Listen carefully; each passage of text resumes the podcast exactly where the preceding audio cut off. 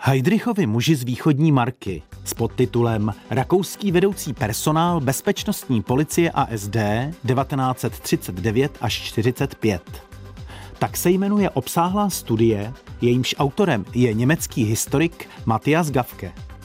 Kniha velmi podrobně mapuje nacistickou bezpečnostní elitu v Rakousku z období druhé světové války – přináší jak přehledně zpracované kořeny, ze kterých vyrůstal rakouský nacismus, tak vybrané biografie nejdůležitějších osob i popis širších trendů, patrných při srovnávání pečlivě vybraného vzorku bezpečnostních pracovníků. Velmi důležité jsou pak ty části knihy, které jsou věnovány přístupu poválečného Rakouska ke své nacistické minulosti a konkrétně k nacistům představeným v části věnované válečnému období. Publikace je doplněna obsáhlým seznamem zkratek a použitých pramenů. Kniha Heidrichovi muži z východní marky vyšla poprvé v Německu v roce 2015 a v českém překladu Niny Fojtů ji v roce 2022 vydalo nakladatelství Akademia. Ukázky čte Libor Vacek, zvukovým mistrem Jelenka Čurdová, režii má Michaela Krčmová. Příjemný poslech přeje autor pořadu Pavel Hlavatý. Ex Libris.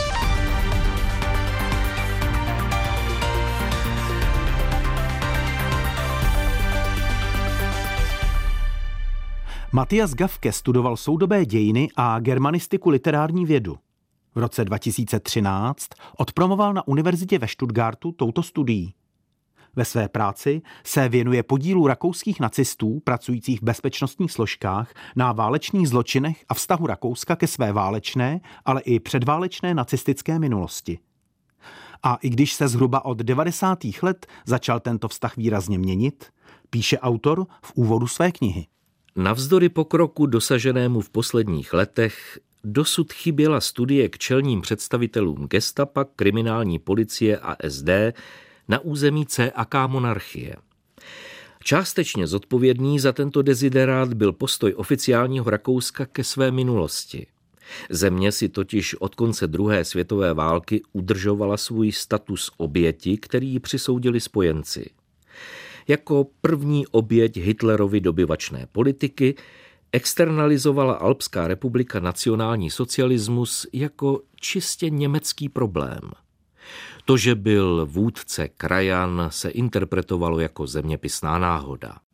Průzkum z března 1947 zjistil, že se 71% respondentů domnívalo, že země nenese jakoukoliv vinu na druhé světové válce – Pouhá 4% dotazovaných přiznala spoluvinu. Motem rakouské lži bylo, to byli Němci, ne my.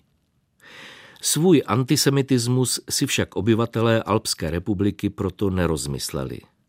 Přeživším židům se mezi lidmi přezdívalo Hitlerovo nedovršené dílo. Antisemitismus je v knize vylíčen jako jeden z důležitých kořenů i projevů rakouského nacismu. Z této části studie alespoň jedna ukázka. Jen do konce roku 1938 zadrželo vídeňské gestapo více než 20 tisíc lidí. Židovské obyvatelstvo bylo zasaženo obzvlášť tvrdě. Děti byly nuceny psát slovo jude barvou na obchody svých rodičů. Obklopeni povlem museli dospělí drhnout dlažbu, čistit záchody kartáčkem na zuby nebo seškrabávat ze stěn plakáty staré vlády. SA mezi tím plenili obchodní domy, obchody a byty. Továrníci a bankéři byli zatýkáni, na rabíny pršely rány. Ve svých náboženských rouchách museli sportovat. Lidé nosili cedulky, na nichž museli varovat áríce, aby u nich židů nenakupovali. Autor na několika místech své obsáhlé studie podrobně rozebírá, o co se opírala rakouská nechuť přijmout spoluzodpovědnost za nacistické zločiny a jak k tomu přispěli spojenci z protihitlerovské koalice. Rámec pro nakládání Rakouska s jeho nacistickou minulostí vymezovala moskevská deklarace tří spojeneckých ministrů zahraničí z 1. listopadu 1943. V ní stálo, že Rakousko je první obětí Hitlerovy útočné politiky, jež má být osvobozeno od nacistického jha. Připojení k říši kvalifikovali američané, britové a sověti jako okupaci země Němci. Medvědí službu, kterou tím spojenci denacifikaci prokázali, nevyvážila ani poslední věta prohlášení, která Rakousku připomněla jeho odpovědnost za druhou světovou válku. Až do 80. let 20. století se Alpská republika držela teze o oběti a okupaci. Matias Gavke cituje z mnoha odborných i memoárových publikací, kde se objevovala různá, často pouze dílčí hodnocení některých jevů, kterým se věnoval ve své práci. K vědeckému studiu jedné z nejdůležitějších skupin pachatelů, rakouského vedoucího personálu bezpečnostní policie a SD, nicméně nedošlo. To činí až tato práce. Za účelem vytipování osob vhodných k takovému výzkumu se v příslušných výchozích materiálech a vědecké sekundární literatuře pátralo po první garnituře bezpečnostní policie a SD. Výsledkem byl seznam asi 1400 jmen. Často používaná zkratka SD je název bezpečnostní služby říšského vůdce SS. Autor pak přehledně sumarizuje, co všechno bylo cílem jeho studie. Ve formě kolektivní biografie zde mají být zodpovězeny otázky sociálního původu, politické socializace, světonázorové orientace, osobního zapojení do Shoa, ale také poválečné kariéry těchto mužů z východní marky. Místo šedé anonymní masy se tak objevují lidé s tvářemi, kteří dávali palec nahoru nebo dolů, brali si lidi na mušku, používali pěsti a neváhali za pět minut dvanáct soudit politické odpadlíky. Vzniká obraz mužů se specifickou minulostí, kteří dávali plný průchod své zášti a účastí na organizačních a selekčních záležitostech se podíleli na masovém vraždění. Ideologická bezpodmínečnost se táhne jejich životopisy jako červená nit. Již zmíněný počet 1400 byl pouze výchozím okruhem. Sledovaný vzorek byl pak samozřejmě zúžen. Heidrichovi muži z východní marky představují jednu z hlavních skupin nacionálně socialistické politiky pro následování a vyhlazování. Jedná se o 51 osob, které všechny do jedné spatřili světlo světa v CAK monarchii a jako špičkoví funkcionáři bezpečnostní policie a SD seděli v šéfovských křeslech úřadoven státní nebo kriminální policie, vedli úseky SD, pracovali na odpovědných místech RSHA, jako inspektoři prováděli slučování SS a policie a nebo veleli ve vyhlazovací válce mobilním vraždícím komandům, po případě jako velitelé a nižší velitelé vedli stacionární služebny. Uveďme ještě jednu důležitou zkratku, která se v knize opakovaně objevuje. Jde o RSHA, tedy hlavní úřad říšské bezpečnosti. K zařazení sledovaných osob je třeba ještě jednu věc dovysvětlit. Výběr 51 mužů byl důsledně limitován jejich místem narození, kterým muselo být Rakousko-Uhersko. Vedle vlastního Rakouska se několik z nich narodilo například v Čechách. Do vybrané skupiny tedy byli zařazeni i ti, kteří se v Rakousku narodili, ale vyrůstali v Německu, a naopak v ní chyběli ti, kteří sice v Rakousku vyrůstali, ale místem jejich narození bylo Německo. Proto v knize chybí například známý válečný zločinec Adolf Eichmann. V další části vyvrací autor po dlouhou dobu rozšířený názor, že se vedoucí pracovníci bezpečnostní policie a SD rekrutovali převážně z deklasovaných a nejchudších vrstev. Více než polovina Heidrichovy elity patřila před vzestupem v policejním aparátu SS k vyšší střední třídě, složené ze zaměstnanců a úředníků ve vedoucích funkcích, důstojníků, podnikatelů, výrobců, osob samostatně výdělečně činných, statkářů, akademiků, studentů a nacistických vůdců na plný úvazek. Přibližně 39% pocházelo z nižší střední třídy. Mizivě malý byl naproti tomu podíl nejnižší třídy, který činil asi 5% ve studii je podrobně rozebíráno i dosažené vzdělání sledovaného vzorku 51 vedoucích pracovníků bezpečnostní policie a SD. Pouze šest mužů z východní marky nesložilo maturitní zkoušku. Z maturantů zahájili všichni vysokoškolské studium, které žádný z nich nepřerušil a 39 ze 45 završilo promocí. tak vysokou míru akademizace nevykazoval ani vedoucí sbor RSHA. Při volbě studijního předmětu byla nalezena schoda. Od Berlína po Vídeň dominoval na vedoucích pozicích gestapa, kriminální policie a SD právník. Při líčení kořenů rakouského nacismu je vedle antisemitismu, různých buršáckých a podobných spolků, německého, a tedy protihabsburského nacionalismu, uvedeno i období, kdy rakouští nacisté bojovali ve 30. letech proti rakouskému stavovskému státu. Ten byl tehdy orientován na fašistickou Itálii a proti místním nacistům postupoval velice tvrdě. Ti při pokusu o puč v roce 1934 zabili rakouského kancléře Engelberta Dolfuse, ale převzít moc se jim nepodařilo. Prozrod rakouských pachatelů z ideologického přesvědčení měla léta v podzemí 1933 až 38 rozhodující význam. Zkušenosti s pronásledováním přispěly k tomu, že se tak neúnavně snažili zúčtovat s údajnými nepřáteli a zůstali až dokonce oddanými nacionálními socialisty. Jejich vytrvalost se přece vyplatila již dříve. V německé říši, kde existovaly pouze dočasné zákazy, neměl tento prvek socializace žádný ekvivalent, což vedlo ke vzniku specificky rakouského zborového ducha. Reinhard Heydrich, u nás známý hlavně jako zastupující říšský protektor protektorátu Čechy a Morava, je v názvu knihy zmíněn proto, že v roce 1932 založil SD, tedy Bezpečnostní službu říšského vůdce SS.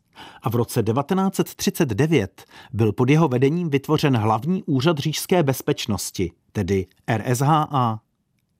Poté, co Heydrich podlehl následkům atentátu v roce 1942, byl na jeho místo jmenován jeden ze sledovaných mužů z východní marky.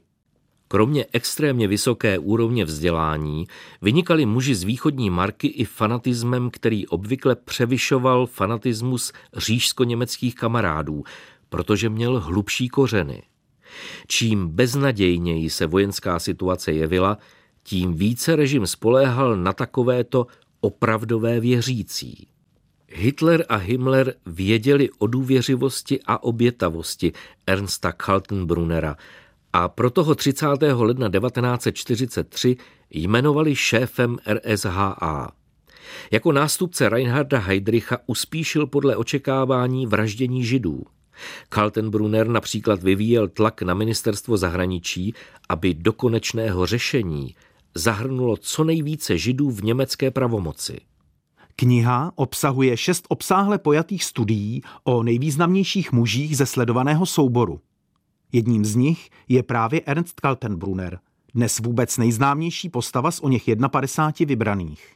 Kaltenbrunner sám přihlížel popravám zastřelením, splinováním a oběšením, které nacisté prováděli po celé zemi v létě 1943 v Mauthausenu. Bývalý příslušník Mauthausenských táborových SS dosvědčil 7. listopadu 1945 pod přísahou, že Kaltenbrunner viděl plynovou komoru v provozu již na podzim roku 1942. Slyšel jsem, že plynování probíhalo za přítomnosti Kaltenbrunnera. Viděl jsem Kaltenbrunnera vycházet z plynového sklepa po skončení plynování. Po válce si Johann Kandut, bývalý vězeň v Maudhausenu, vzpomněl, že se Kaltenbrunner při cestě do plynové komory smál. Agonii obětí sledovali voajeři kukátkem, jež jim umožnilo nahlédnout do plynové komory, která se vydávala za sprchy. Podle odhadů bylo od března 1942 do dubna 1945 v Mauthausenu splinováno více než 4 tisíce lidí. Muž, Jehož jméno je spojeno s norimberským procesem a který Hitlerovi donášel dokonce i na Heinricha Himmlera, patřil v nacistické špičce k nejvýznamnějším válečným zločincům. Poslechněme si ještě jednu ukázku z jeho biografické studie. Stejně necitelný byl muž číslo jedna v RSHA vůči spojeneckým pilotům, kteří přežili sestřelení svých strojů. Dne 5. dubna 1944 napsal svým podřízeným v oběžníku, kterým je napomenul, aby dodržovali Himmlerův rozkaz z 10. srpna 1943, podle něhož není úkolem policie zasahovat do sporů mezi německými soukmenovci a americkými teroristickými letci. Rovněž vydal rozkaz zastřelit na místě všechny nepřátelské posádky letadel, na nichž bylo objeveno civilní oblečení. Stejně tak se mělo nakládat s letci, kteří by kladli odpor při svém zatýkání. Ale i vůči místnímu obyvatelstvu, jak Kaltenbrunner vysvětloval špičkám bezpečnostní policie a SD, se musí postupovat tvrději. Na Himmlerův příkaz hrozila komukoli, kdo to s angloameričany spadlými z nebe myslel dobře, ochraná vazba nebo umístění do koncentračního tábora. V opačném případě měli být předáni k potrestání bezpečnostní policii, aby neohrožovali německý národní pořádek. Na vybraných jménech je pozoruhodné, že naprostá většina z nich je prakticky neznámá. Vedle Ernsta Kaltenbrunera je dodnes známější snad pouze Otto Skorceny, muž, který v roce 1943 osvobodil z internace nové italské vlády fašistického vůdce Mussoliniho. V roce 1944 pak unesl syna maďarského regenta Hortyho, což vedlo k jeho abdikaci a pokračování maďarské účasti ve válce na straně Německa.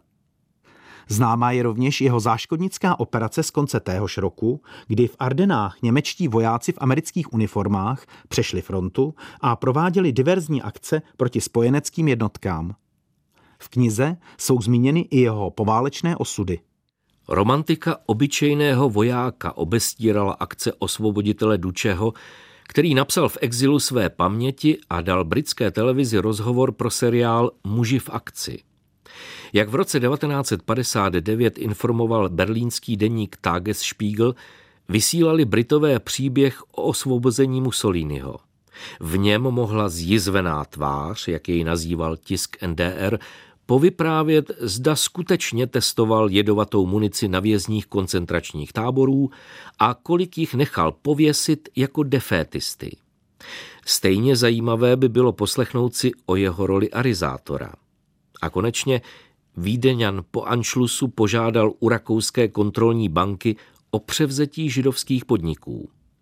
Až do své smrti v roce 1975 se za to Skorceny nemusel zodpovídat žádnému soudci. Tato hořká poznámka není v knize rozhodně ojedinělá, což vzhledem k osudům sledovaných mužů není nijak překvapivé. Všech 51 má v publikaci kratší biografické heslo, které popisuje nejenom jejich válečné působení, ale také mládí a předválečnou činnost a samozřejmě i jejich poválečné osudy. Nyní alespoň rámcově uveďme, jak sledovaní muži skončili. Pouze tři z nich byli za své válečné zločiny odsouzeni k trestu smrti a popraveni. Nejznámější Ernst Kaltenbrunner v hlavním procesu s válečnými zločinci v Norimberku. Další dva byli vydáni do zemí, kde spáchali své největší válečné zločiny. Jeden byl odsouzen a popraven v Jugoslávii, druhý v Polsku. Mnohem mírnější tresty stihly muže z východní marky v Rakousku. Proti jedenácti z nich vynesl lidový soud odsuzující rozsudky. Trest smrti mezi nimi nebyl. Téměř stejný počet, deset, vyvázlo s osvobozujícím rozsudkem nebo zastaveným vyšetřováním. Dodejme, že z o něch jedenácti odsouzených pouze čtyři obdrželi vysoké tresty a v polovině 50. let už nikdo z nich ve vězení nebyl. Z dalších sledovaných byli dva vězněni v Československu a jeden v Sovětském svazu. Všichni se po propuštění vrátili buď do západního Německa nebo do Rakouska. Ti, kteří byli souzeni v západním Německu, dopadli podobně jako odsouzení v Rakousku. Obdrželi tedy zpravidla nízké tresty, případně byli osvobozeni. Vyšší tresty byly poměrně záhy amnestovány. Pouze jeden muž ze sledovaného vzorku padl na frontě, dva zahynuli při bombardování. Jeden spáchal sebevraždu, další byl zavražděn převaděčem ze zjištných důvodů a ještě další byl zastřelen při zatýkání Američany. Pět mužů, včetně Skorcenyho, uprchlo do zahraničí. Za právní zpracování nacistické minulosti byly zodpovědné speciálně vytvořené lidové soudy, které soudily podle zákona o zákazu a zákona o válečných zločincích. Tyto soudy se stávaly ze dvou soudců z povolání a tří členů poroty. Rozsudek vydaný v prvním stupni, proti němuž nešlo podat opravný prostředek, byl konečný. Pouze nejvyšší soud měl pravomoc zrušit rozsudek lidového soudu a případ znovu projednat. Údaje o rakouském přístupu k denacifikaci velmi výrazně korigují představu o jakékoliv poválečné důslednosti. Ostatně lovec nacistů Simon Wiesenthal to ve svých pamětech, které vyšly i česky, píše zcela otevřeně. Uvádí na konkrétních příkladech velký rozdíl mezi rakouským a západoněmeckým přístupem, který ovšem v případě sledovaného vzorku není příliš patrný. V západním Německu i v Rakousku se výměr trestu pozoruhodně často orientoval podle již odpikané internační vazby. Co se odehrávalo během soudního řízení, nebylo o nic méně pobuřující. Soudci prostě věřili každé lži, kterou jim obžalovaní a svědci obhajoby předkládali. Vrcholný personál gestapa, kriminální policie a SD se tím nejen očistil – Výsledkem byl obrázek bílých vran, které se údajně stavěly do cesty nespravedlnosti, kladly odpor a během režimu trpěli. Konfrontace s pachatelem se ani neuskutečnila. V polovině 50. let 20. století byli propuštěni poslední muži z východní marky. Ačkoliv se oficiální Rakousko chápalo jako první oběť Hitlerovy dobyvačné politiky, a sázelo na rychlou integraci bývalých členů strany, byl někdejší vedoucí personál gestapa odstřižen. Zpravidla nenašli práci, která by odpovídala jejich kvalifikaci. Několik pozoruhodných poválečných kariér lze však nalézt u bývalého personálu kriminální policie a SD. Ve výčtu těchto kariér jsou zmíněny například takové pozice jako příslušník tajné služby, vysokoškolský profesor, ředitel školy či ředitel strojírenské společnosti. Uvedena je také jedna výjimka z jinak neúspěšných gestapáků. Jeden z nich, označený v knize jako Heidrichův oblíbenec, se stal v jedné ze západoněmeckých zemských vlád ministerským radou na ministerstvu vnitra. Ale vraťme se ještě jednou a naposledy do Rakouska. Autor rozhodně nezakrývá spíše negativní vyznění své studie. Nedají se v ní prostě najít optimistická slova na závěr – proto je důležité zmínit a potrhnout, že i přes velkou časovou vzdálenost, která nás od sledovaných událostí dělí, je přesto důležité a prospěšné i s časovým odstupem tyto události pravdivě pojmenovat a tím se z nich do budoucna alespoň poučit. V roce 1955 získalo Rakousko jako spolková republika zpět suverenitu. Stahování okupačních vojsk spečetilo konec lidových soudů, O jejíž rozpuštění rozhodla Národní rada ve stejném roce dne 20. prosince. Nacionálně socialistická amnestie ze dne 14. března 1957 udělala čáru za potrestáním bývalých příslušníků na základě zvláštních zákonů o denacifikaci. Byl zrušen zákon o válečných zločincích a ustanovení zákona o nacionálních socialistech. Probíhající trestní řízení měla být zastavena. Udíleli se milosti, mazali záznamy z trestního rejstříku a platila očkodnění za vazbu. Již v roce 1956 udělila Národní rada nacistům odsouzeným lidovými soudy amnestii, což jim přineslo vrácení ztraceného majetku. Dnešní Ex Libris bylo věnováno obsáhlé studii Heidrichovi muži z východní Marky s podtitulem Rakouský vedoucí personál bezpečnostní policie a SD 1939 až 45, která popisuje rakouský podíl na nacistických válečných zločinech druhé světové války. Autorem knihy je mladý německý historik Matthias Gafke. Naslyšenou příště se těší Pavel Hlavatý.